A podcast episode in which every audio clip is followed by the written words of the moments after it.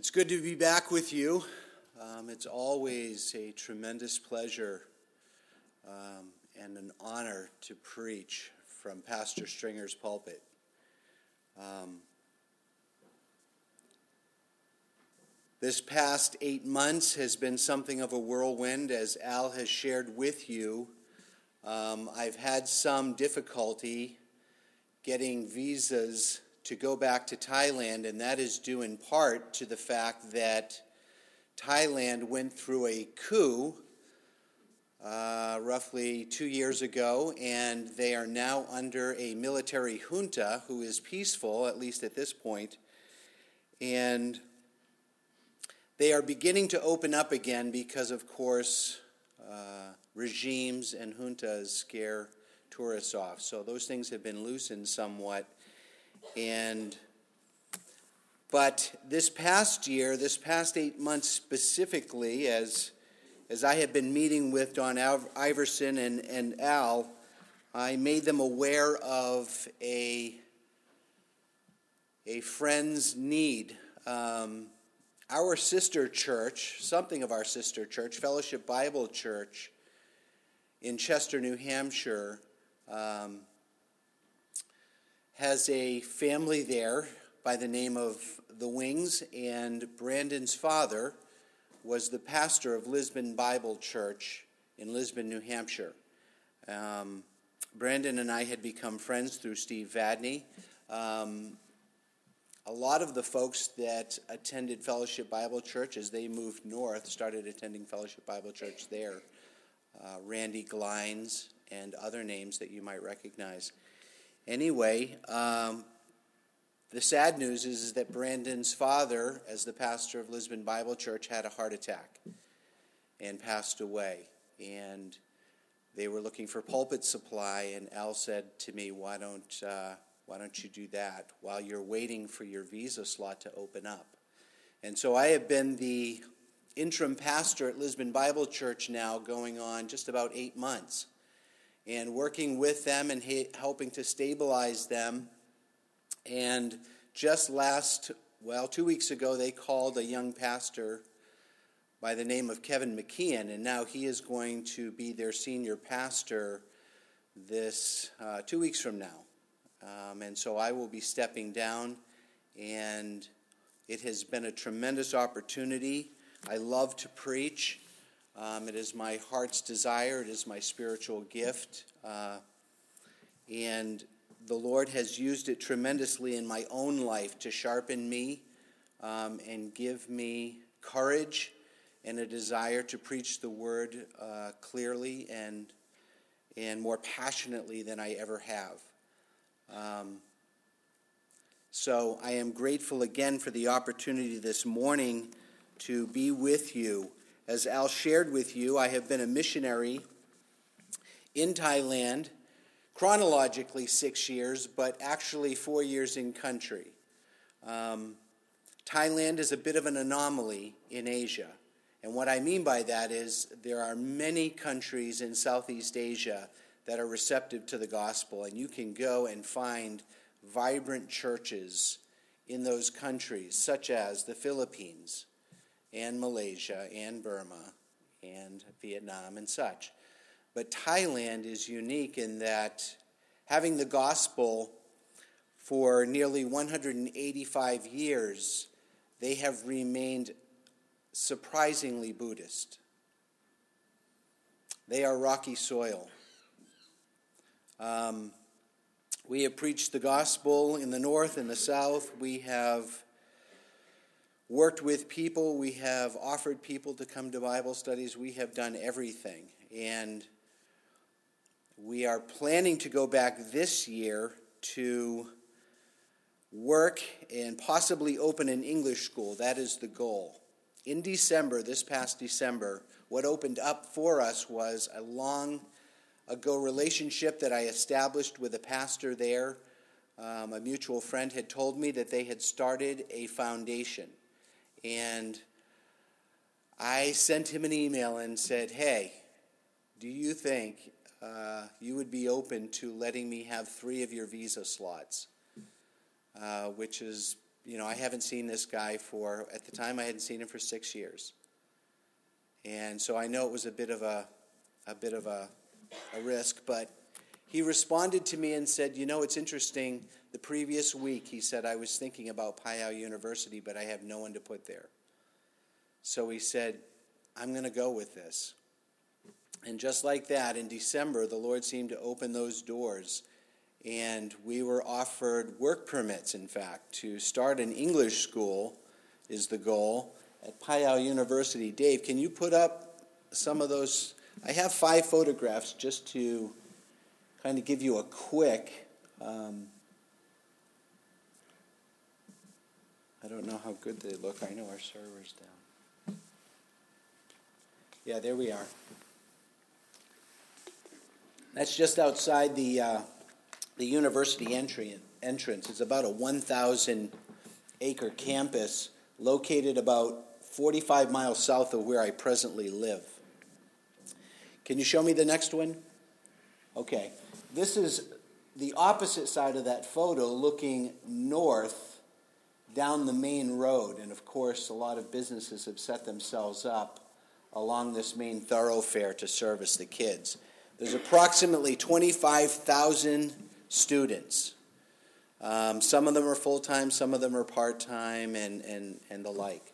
So there's a tremendous population of young people. And one thing the reason why we started thinking along these lines is of all of the, I wouldn't call it success, but of all of the openings that seemed to be uh, presenting themselves, was the fact that when, when probed, these young Thais who are coming out of the paddy fields and coming out of the villages to this major university are looking at the internet. They're being exposed to the world outside of their country and I often would open by asking them, um, Are you Buddhist because you are convinced it's true, or are you, con- are you Buddhist because your mom and dad are Buddhist?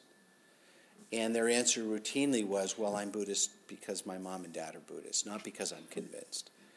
So from that, we began to preach the gospel to the young people um, at Phayao University, and I began to think at least they're softer. With the older folks, I didn't even see that softness, and we had been working very hard. Can I have the next slide? This is an aerial view of the campus. It's, it's quite massive. It's, it's basically built inside a large valley. Um, that's not even showing all of it. There's a large lake um, next to the student center. It's very beautiful. Labor's very cheap, so they can afford to build magnificent buildings. Uh, next slide. Yeah, that's a better one. Those are some of the on campus dorms. Uh, most of the kids, of course, like to live off campus so they can have more freedom. Um, but they are surprisingly open. There is a Christian group that meets, and I hope to find uh, inroads to that. Uh, Pam, the girl that works with us, is working with a local pastor who has an outreach to the school but he is overwhelmed, and the young man that was there is going to be leaving, so it's virtually wide open. And I'm kind of hoping the Lord is sliding us into that slot. We'll see. Is there one more? Okay, there they are. They wear uniforms, even in college. Um, that's just one of the large classrooms, a very typical Asian classroom where they all sit down dressed the same and listen to listen to their professors teach them. I believe that's it, isn't it? So we are planning on departing. I am. I'll be the first one out on the 29th. Johnny Paquette, as well as Andrew Lassard, will be coming out, and possibly another short term missionary later on in the year. And we are hoping to move from where we are now in Bantun, Phayao, and move down to the university and rent a building that can serve as a ministry outlet, church front, uh, English school, because that's their desire to learn English, as well as our residents. So if you have a burden to pray for us, pray for us that we will find a place that's suitable for that ministry and that God would begin to work on these young people's hearts. It's heartbreaking.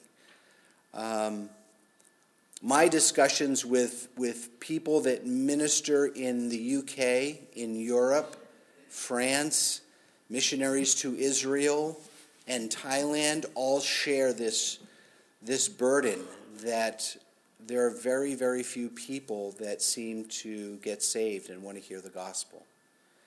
So pray for us that these young people would first respond and desire to learn English, which would make them more attractive in the workplace. And from that, we might have an opportunity to have a relationship with them to share the gospel. That is our ultimate goal. Um, so, if you would, this morning, turn with me to the book of Philippians, the book of Philippians, chapter 2. The book of Philippians, chapter 2.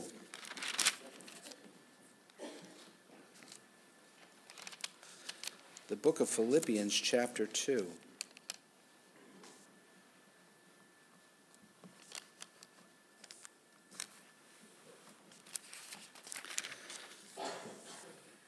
I want to look at one specific text or preach around this one specific text.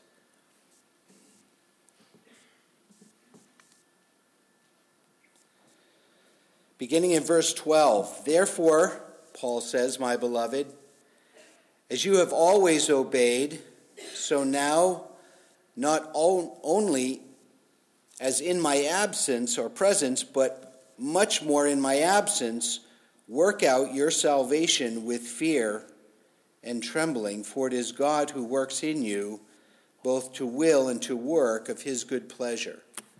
Let's pray. Our gracious God and Heavenly Father, we ask, Lord, that you would open this word to us today, that you would give us a fresh view of our joyful duty in giving up our lives to serve you. Uh, we were bought with a price, Father, as you well know. And Father, you have exhorted us, not just in this text, but in others, to yield up our lives as living sacrifices and so, Lord, as we look at our apostle's reasonings and why he says the things that he does to us, I pray that we would be better informed, informed and better equipped, Lord, to do what you are asking us to do. Open your word to us now, we ask, in Jesus' name. Amen. Um, you'll forgive me, I'm, I'm battling a cold.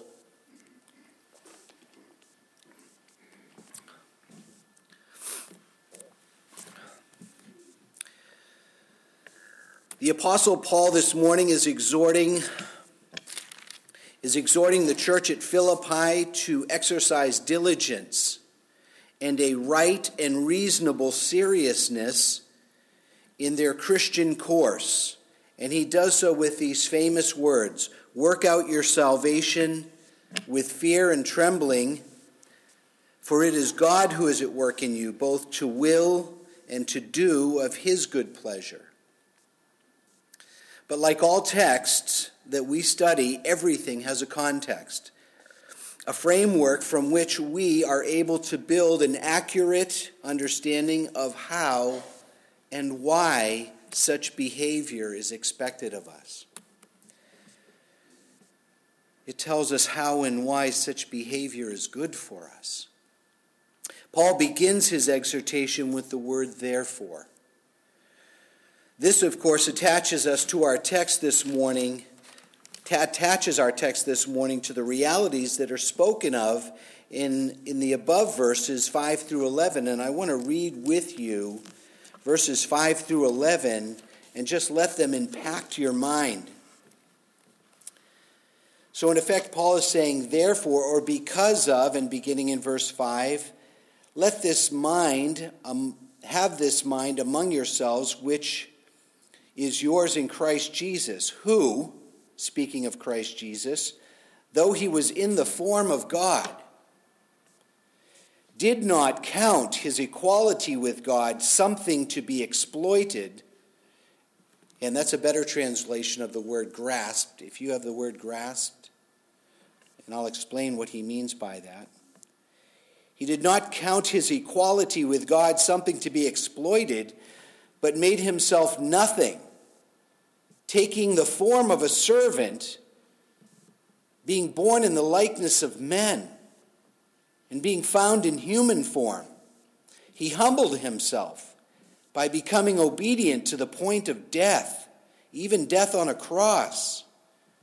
Therefore, God has highly exalted and bestowed on him the name that is above every name, so that at the name of Jesus every knee should bow in, in heaven and on earth and under the earth, and that every tongue should confess that Jesus Christ is the Lord to the glory of God the Father. The Apostle Paul draws our attention to the universe's supreme example of single minded devotion to us. That which Christ Himself has left us, an example, a very specific example to that immense devotion de- demonstrated by the height of His pre incarnate state. And what I mean by that is we are called here in this text to remember and to reflect on the fact that our God left his throne in heaven while we were his enemies. When you look at people in the ministry, when you consider your own ministry, you think about the loss, you think about the amount it's going to cost you. So Paul says, I'm not even going to ask you here at this point to look at great men of God who have left their lives in order to benefit you. I'm going to take the supreme example in the universe, that is the Lord Jesus Christ himself, who, although he, were, he was God, he did not consider his equality with God something to be enjoyed, something to be exploited indefinitely, but he laid that aside. He had enjoyed in his pre incarnate state an uninterrupted fellowship with God the Father and God the Holy Spirit for all eternity. And his willingness to, to abandon all of his divine rights and deserved honor in order to secure his, his saints' salvation from the justice that was coming upon them. That is the example that God is leaving us. This is the example that the Apostle Paul is calling us to. Turn with me to Hebrews chapter 12, verses 1 through 4. We're going to see a sister text to this very same sacrifice, this very same example. Hebrews chapter 12, verses 1 through 4.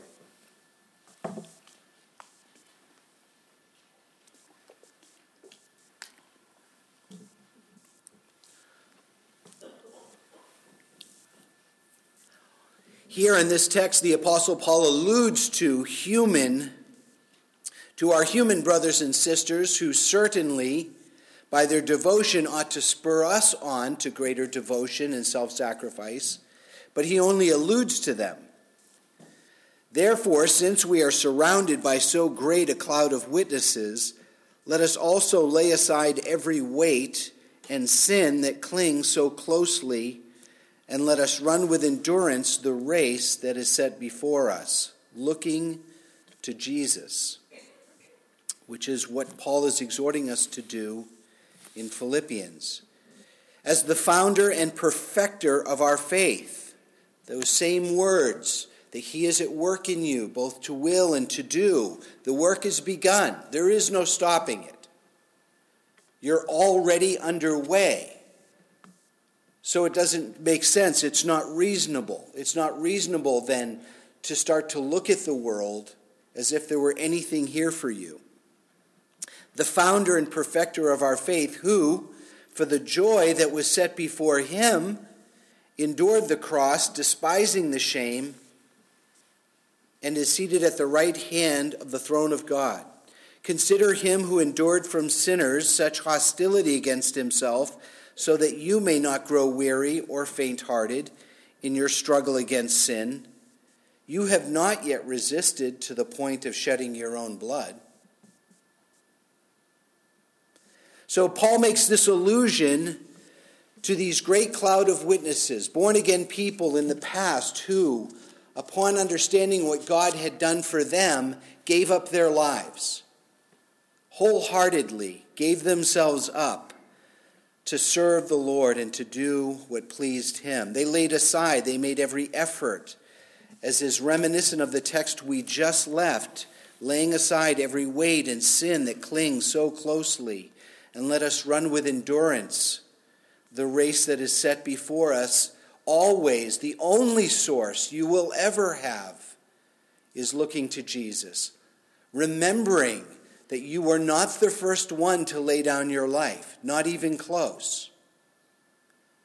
And we do that, don't we? It's, it's, it's, it's laborious, it's difficult. At times I wonder you know, we get in the car, Andrew and I, and we drive up to Lisbon Bible Church on Thursday nights.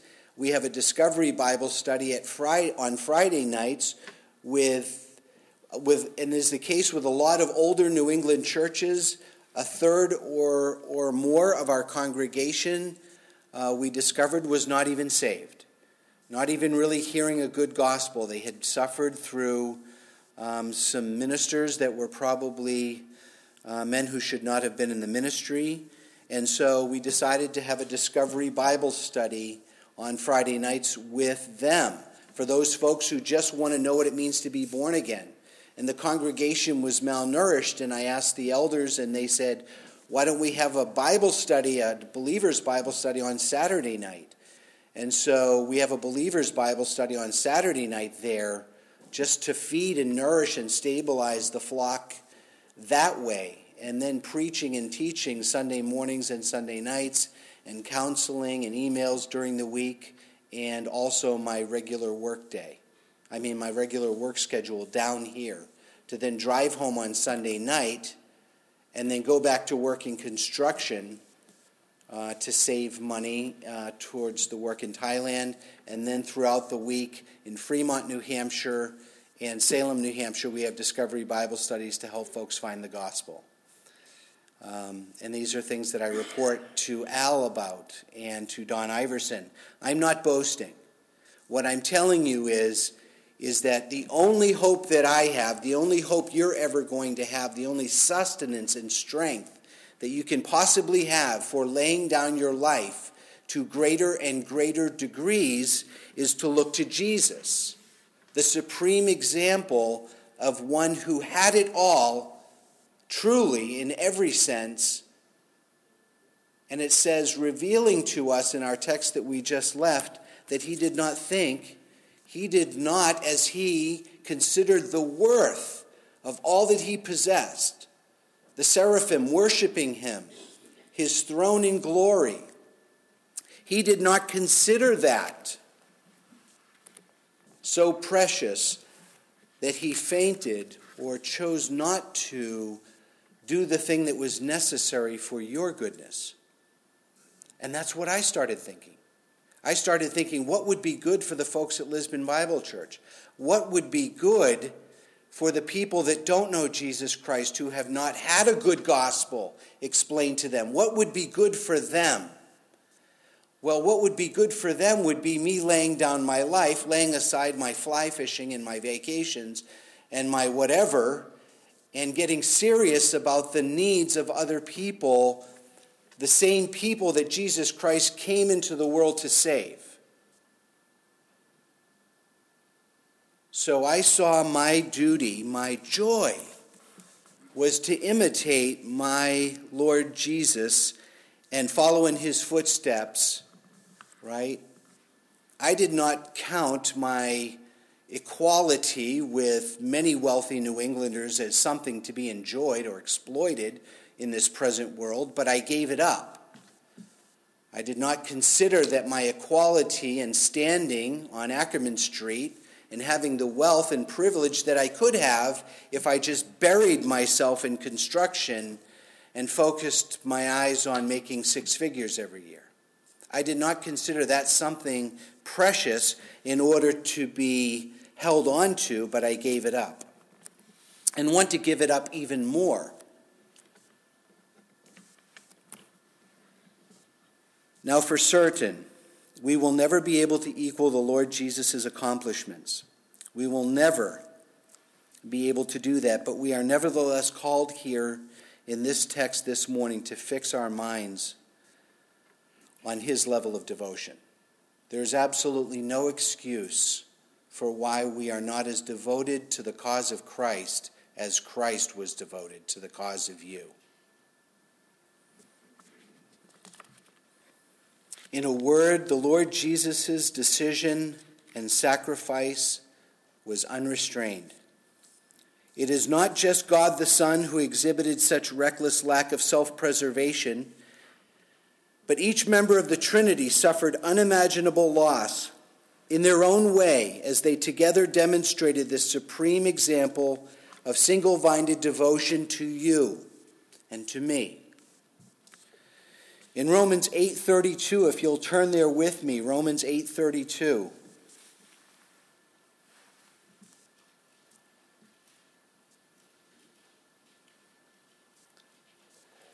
Here we find a text in which the Apostle Paul is reflecting on the Father's sacrifice, that which the Father lost. And anyone here who is a father knows that it would be 10,000 times, a million times easier to take suffering upon yourself, but to lose your son, to offer up your own son.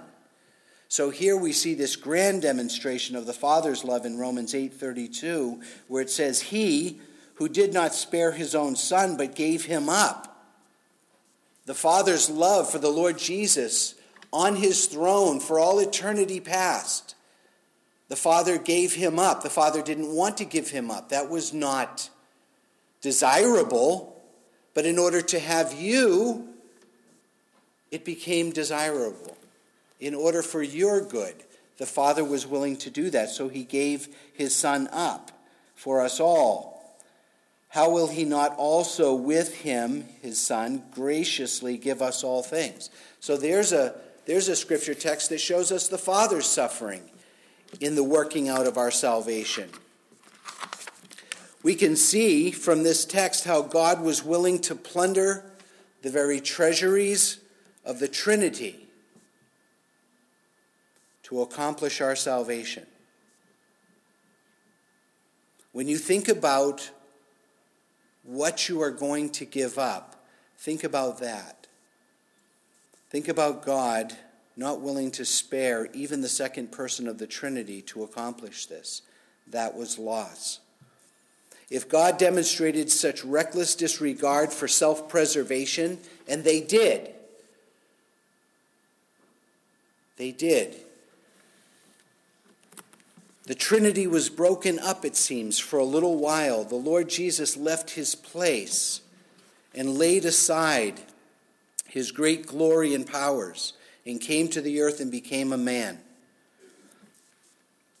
He had every right to enjoy uninterrupted pleasures and serenity for all eternity. So, how can we lay claim to our own private pursuits and rights if he would not lay claim to his? What if Christ had declared or decided to lay permanent claim to his life and rights and remained in heaven, refusing to enter our world and undertake our cause. The result would be that he would gain his life and we would lose ours. You're familiar with the text, aren't you? If any man wishes to keep his life, he will lose it. Right? Jesus knew that right well. He knew that if he gained his life, you would lose yours. If he retained his life, if he decided not to give up his throne, if he decided not to leave his throne and to come into the world to pay for your sin, you would have lost all hope of eternal life. He would have gained and kept and enjoyed his position in the Godhead for eternity. That would have been good for him. But he thought of the good for you.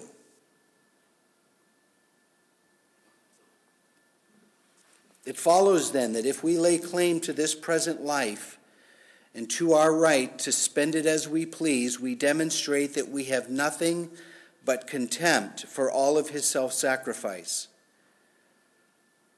Such an unholy person has no intention of parting from their private pursuits. It's a private thing. It is something I see often. Some of you probably see it as I do that Christians all around you are trying to have their cake and eat it too.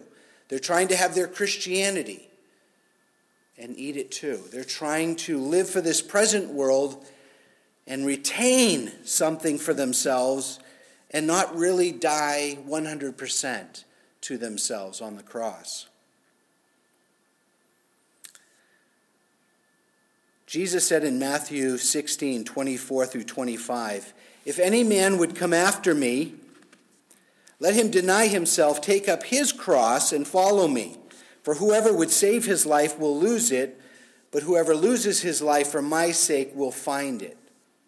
So we have in that the very picture of the example. Christ is saying to us, if anyone would come after me, let him deny himself, like I denied myself. That is, that is the whole foundation of that text. It has no meaning.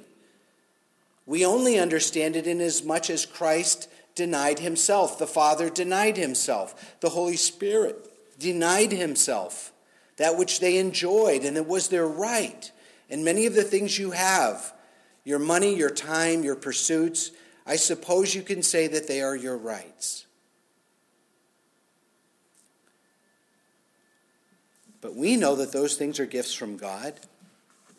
But Christ Jesus, all of those things truly were owned and were rights for him to enjoy.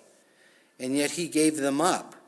He denied himself. The Father denied himself. The Holy Spirit denied himself. And the Lord Jesus took up his cross for you and me so that we would not perish.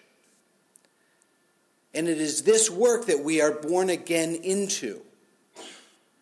And having such an example as that, God is saying to us, it is only reasonable. It is unreasonable, in fact, if we do not do that. Jesus raises the stakes even higher in Matthew chapter 10, verse 37 through 39. Would you turn there with me?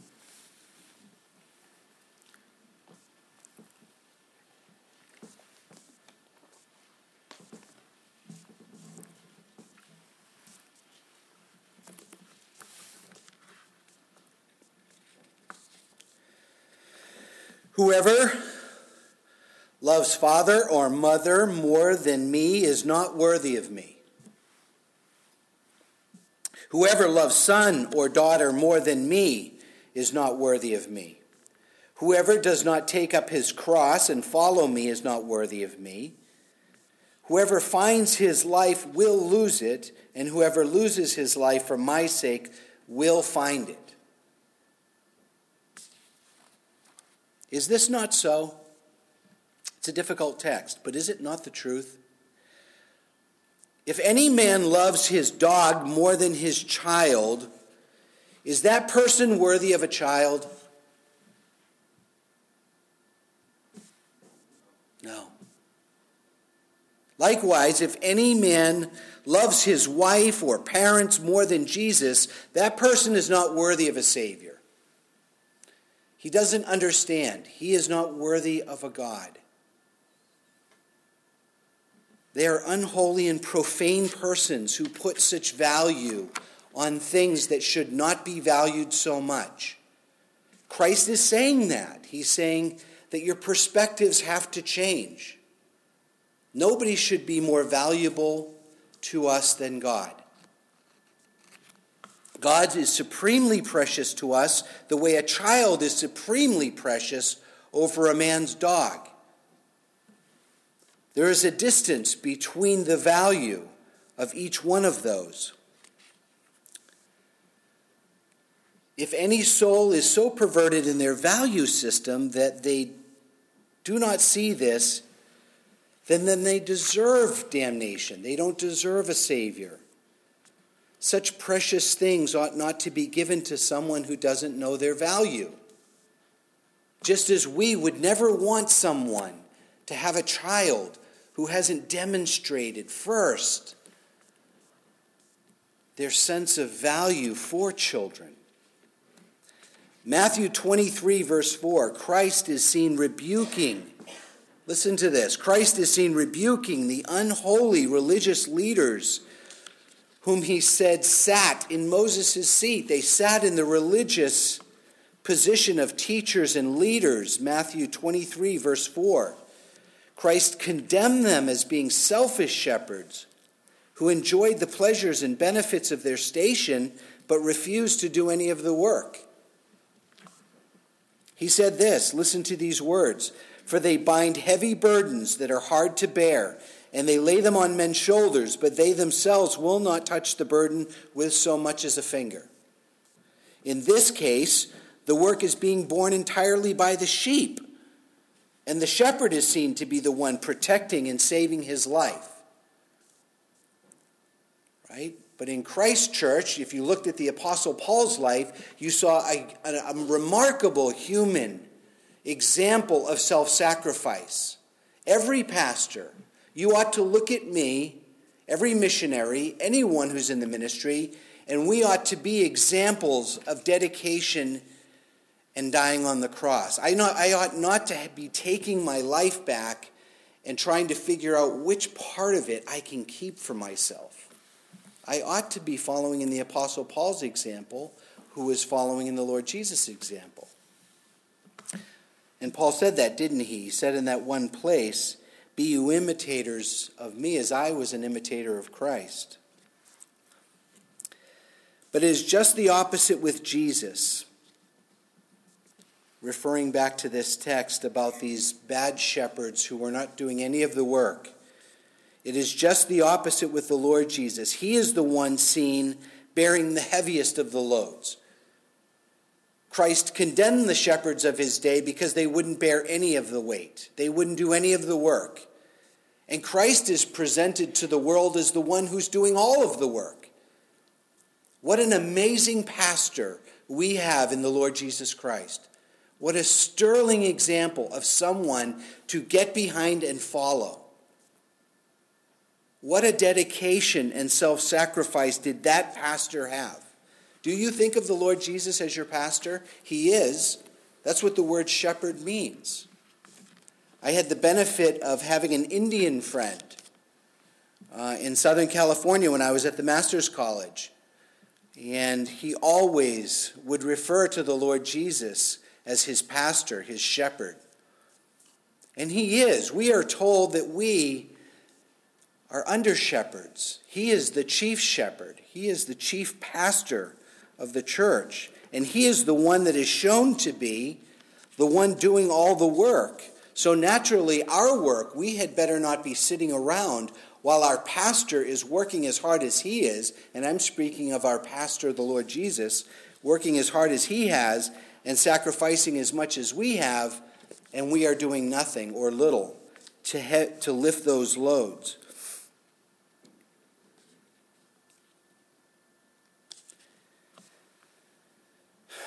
Like the ungrateful Pharisees of Matthew 23, these pastors relished the benefits of all that God had done for them, and they repay his unequaled self sacrifice by spending their years pursuing earthly pleasures. That's how they were repaying him. When the Lord Jesus Christ said those words to those pastors, he was angry. This is what he came into. Right? The Lord Jesus Christ came into the world, and he did rightly expect that his pastors, his shepherds, his leaders in Israel would have his flock together, but he didn't find that. He found them instead enjoying all of the unequaled benefits that Israel had enjoyed, pursuing earthly pleasures which only served to enhance and fulfill their private lives.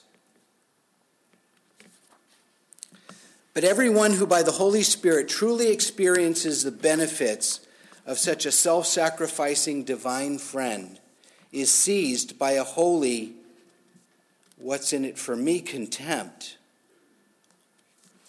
which holds nothing dear but the one who secured those eternal benefits for them. When you think on eternity, when you think of what the Lord Jesus has done for me, you are not going to be asking, What's in it for me? Do you remember when we were first saved? Many of you remember me coming into this church long ago in 1982. Um, born again out of a family of unsaved people, but I was so thankful for what the Lord Jesus had done for me that I began immediately going to every Bible study I could find. In fact, my father used to say to me, Do you have to go to five Bible studies a week? But it was a joy, it was a desire. I wanted nothing to do with my old life. I didn't want my old life. I didn't want my things. I wanted Christ's things. And it was overwhelming to me at that time. Paul exhorts the church in Galatia not to use this glorious liberty as a cloak for sin. You are immune from justice. Theoretically, everyone figures out pretty quick that I suppose if Jesus has paid for my sins and I decide to take back a portion of my life and not give it to him, it's not like I'm going to hell. Have you ever thought thoughts like that? When you think about that little area of your life that you're holding on to that you're not going to give the Lord, do you think to yourself, I'm not going to hell for that? So, and so and so is getting away with it. Sadly, the corruption that often rules the heart of every professing believer, and we are still in the flesh, we have corruption begins before long to rationalize an unbiblical lifestyle. That's how we get there. We rationalize unbiblical behavior, unbiblical thinking. We're not living like heavenly creatures, we're living like earthly creatures. I wouldn't say that we are carnal, right? We all know where that is, or we hope. No, we're not talking about that, but we're talking about acceptable Christian compromise which is more insidious. We begin to rationalize an unbiblical lifestyle through biblical comforts designed to encourage true Christians who sometimes stumble into sin. The more professing Christian, excuse me, the more professing Christian learns that Jesus' atonement insulates them from the wrath of God and therefore they can never suffer damnation. The very thing that is designed to comfort a Christian when they sin becomes the tool by which Christians rationalize sin. You are kept from the wrath of God by the sacrifice of the Lord Jesus Christ. And it is that very thing that Christians use to say, I can, I can take this back. I don't have to live that dedicated. I'm not going to go to hell if I'm not that dedicated.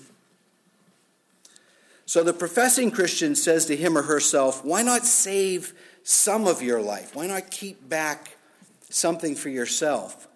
The master is not returning for a long time, and if he returns at an hour when we do not expect, we will still go to heaven because everyone's doing it.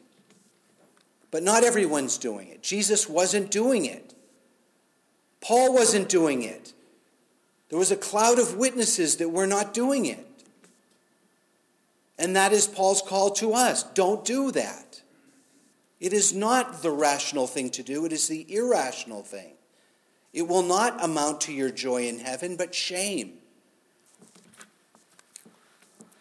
Turn in your Bibles, if you will, to Isaiah 6. Isaiah chapter 6, verses 1 through 4. I want to show you a picture of the pre incarnate glory of the Lord Jesus Christ. Do you want to see what our Master looked like before he left? Right? It says in our text this morning that he did not think his equality with God, his station and throne in heaven, was something to be exploited, to be enjoyed for eternity. With with this on his mind that if he didn't leave his throne that you would all perish in hell? In the year that Uzziah died, I saw the Lord sitting upon a throne high and lifted up, and the train of his robe filled the temple. Above him stood the seraphim. Each had six wings. Two, with two he covered his face, and with two he covered his feet, and with two he flew. And one called to another and said to the Lord Jesus, Holy, holy, holy is the Lord of hosts, whose the whole earth is filled and full of his glory. And the foundations of the threshold shook at the voice of him who called. And the house was filled with smoke. And I said, Woe is me, for I am lost, for I am a man of unclean lips, and I dwell in the midst of a people of unclean lips, for my eyes have seen the King, the Lord of hosts.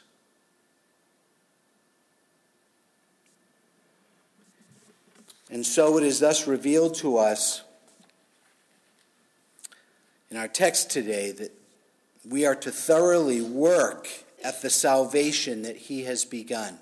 Not just your own personal salvation, but your part in this body, this church body locally, and your part in the body of Christ universally. That is the language that he's using when he says, work out your salvation. This is not a works salvation. Many people understand this text incorrectly. They don't really know how to interpret it, so I want to help you with that a little bit. The text is actually saying that God wants us to work at this thing. Not to accomplish it, it's already been accomplished, but once it has been accomplished, He wants us to, to work at it towards our sanctification. Armed with this view, the glorious vision of the pre incarnate state of our Lord Jesus, surrounded by worshipful seraphim, enjoying the uninterrupted pleasures of his godhood, that even he did not cling to such blissful life as he enjoyed. Was his life not blissful? Right? Don't we seek that as Americans, as American Christians, to have a good life? Right? There is someone who had a blissful life, the Lord Jesus.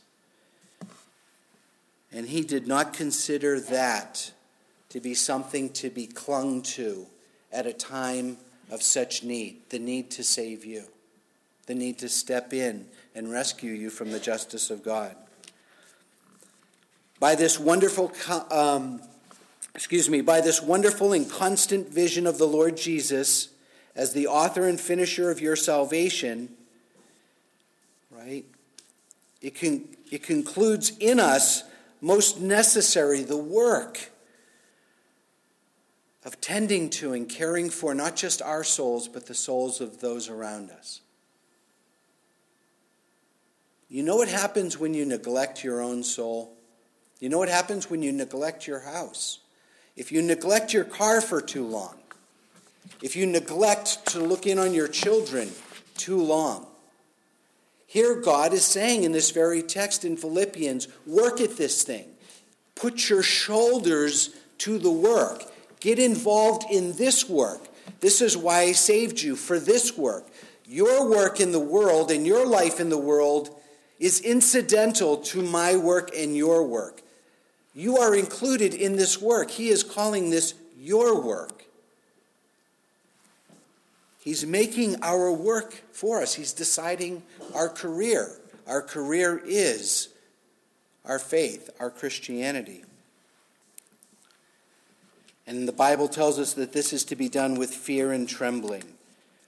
Giving the magnitude of potential loss to one's own soul, right? When people are seeking the Lord, don't we exhort them to be careful in this business? Don't we exhort them Right? Why? Because what's at stake? Their soul. Their soul is at stake. So injury is done to a person's soul if they neglect it. If they neglect God's gracious gift, it is reflected immediately upon entering death. It makes sense then that true Christians will obey joyfully and so distinguish themselves from the professing Christians. People who profess to be Christians are not going to do this. They're not going to serve the Lord and go to this work to which He has begun. He or she moves with definite and deliberate purpose to work alongside God. That's what this means. You're working alongside God. You've been brought into a work that was already underway. You are co workers and co laborers with God, and your lives are incidental to that work. And the benefits that you receive and the benefits that those who know you receive, both the church family and the unsaved people in the world, is going to be exponential. That's your treasure. And doesn't Jesus say that? He says, Don't store up for yourselves treasures on earth. These are another kind of treasure that maybe they don't have your eye right now. They don't, they're not the apple of your heart. You're thinking about your retirement. You're thinking about your house, your next car, and what you're going to do. And Christ is saying, no, you need to have an entire paradigm shift. You need to see things that are truly valuable and truly precious. And with that as your eye, with that, as if there were a pile of gold on this te- uh, desk and it was shining, sparkling from the light. And every once in a while, I'd reach over and I'd jingle, and you'd see it shining brilliant. There's a part of your heart that's going to go, ooh, because we're trained to think of money as precious. But it's not. It has some value. But Christ is saying, no, your treasures are someplace else, true treasures that will last for an eternity. And those are the things that you are to be focused on. This is our Lord speaking to us. He's our counselor, our pastor. So naturally, when a pastor sees his flock going astray or one of his flock going astray, he goes to his, his flock or his sheep and he says, Hey, you know, this isn't good for you. I can see you're, you're going in a way that's going to be detrimental to yourself and those around you and like the Lord Jesus Christ is turning you away from those things. Literally, in the Greek, the word means to work thoroughly at a thing. God is exhorting us to attend thoroughly to every matter that pertains to the welfare and the state of our souls and others as well. Peter used these words when he said, Make your calling and election sure. True and consistent godliness fortifies you with certainty that you are not just a professing Christian. If you doubt your salvation, if you're dry, could it be that you're living for the world, that you have turned your eyes away from true treasures? And are now looking at things that are worthless and therefore they cannot make you happy, therefore they are bound to make you dry? Could that be it? I'd like to share a story with you about Frances Havergal. She was an unusually gifted and passionate saint. She was the daughter of a church rector she was raised in Worcester, England in the 1800s and attended schools in England and Germany. In her love of learning, she grew to become an able scholar, even becoming proficient in both Greek and Hebrew. She was a talented singer and pianist. The deepest desire of her heart, however, was in personal spiritual influence upon others. This led her to value most of all her ability to write. For that reason, she expended the majority of her life's labors in writing prose and poetry that would spiritually be beneficial to the saints. Havergal suffered, suffered poor health and was taken by the Lord at just 42 years of age. But the Lord prospered her ministry, and her writings have had a large impact on the church, both in her day and also in ours. The story of Take My Life gives a good picture of the kind of passion and joy she had in ministering to others. She once recounted the story behind that great hymn. She says, Perhaps you would be interested to know the origin of the consecration hymn, Take My Life. I went for a little visit of five days, and there were ten persons in the house, some unconverted and long prayed for, and some converted but not rejoicing Christians. He gave me the prayer, Lord, give me all in this house. And she said, He did just that. Before I left the house, everyone had got a blessing. The last night of my visit, I was so happy I could not sleep, and I passed most of the night in praise and renewing my own consecration. And these little couplets formed themselves and chimed in my heart one after another till they finished with ever only all for thee.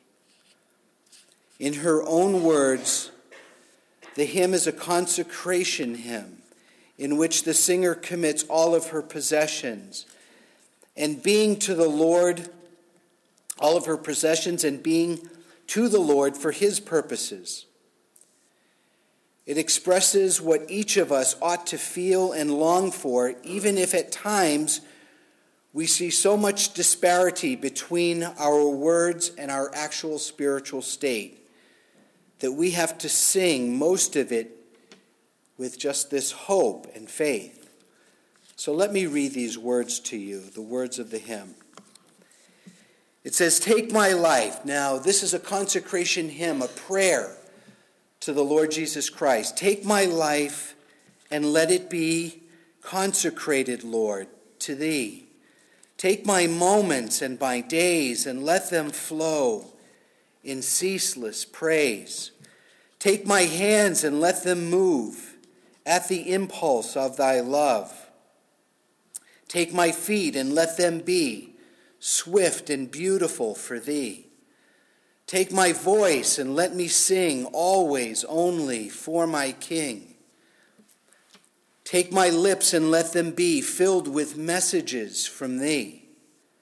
Take my silver and my gold, not a mite would I withhold. Take my intellect and use every power as thou shalt choose. Take my will and make it thine. It shall no longer be mine. Take my heart, it is thine own. It shall be thy royal throne. Take my love, my Lord, I pour at thy feet its treasure store. Take myself, and I will be ever only all for thee. That is the life of a soul that is 100% dedicated to the Lord Jesus Christ, who left his glorious throne for you and me. That is the example that we have. In closing, I'd like you to turn to Jeremiah chapter 2.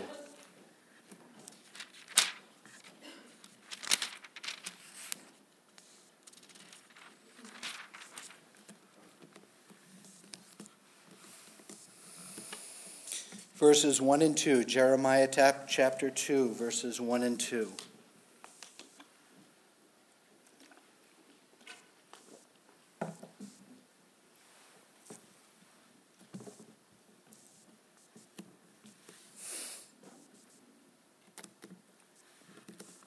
The congregation of Israel, the church of God in the Old Testament, was a, an older congregation by this time. Many, many years had passed since the beginning of their church life, back when Moses led them out of Egypt. And here in this beautiful text, God, we see God lamenting for the intimacy he once had with his bride. Read it with me. It says, The Lord came to me, saying, Go and proclaim in the hearing of Jerusalem, Thus saith the Lord. I remember the devotion of your youth, your love as a bride, how you followed me in the wilderness in a land not sown.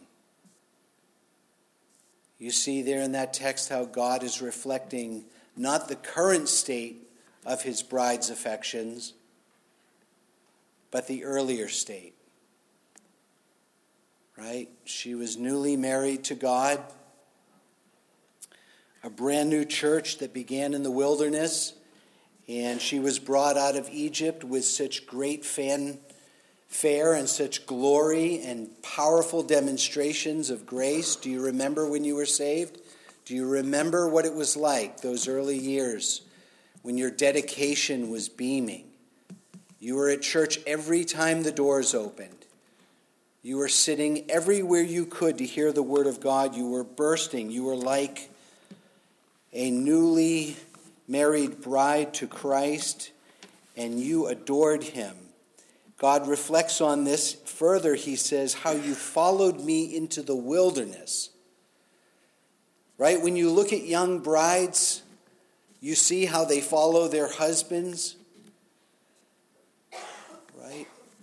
But here is God. Right? This is not a human husband who makes the parents of the bride nervous. This is God who then decides to lead his bride, his new bride, out into the wilderness. And God is reflecting on this and said, that you loved me so much you would follow me to the end of the earth. Even to a land not sown. Do you know what that means? It means that she knew the church that left with Moses, that first, that first church in the wilderness, she knew it was not going to be easy. She knew that it was a land unsown. It was not a cultivated land. It was not going to be easy. You knew that. You knew that when you got saved that it wouldn't be easy. You knew the Word of God, that you would lay down your life, that you would take up your cross. And why are you taking it back? Why are you taking up? This neglect, this very neglect, is what brought the Israelites to the position that they were in in the days of Jeremiah, the neglect of their singular devotion that they had lost, or rather left, not lost, but left their first love.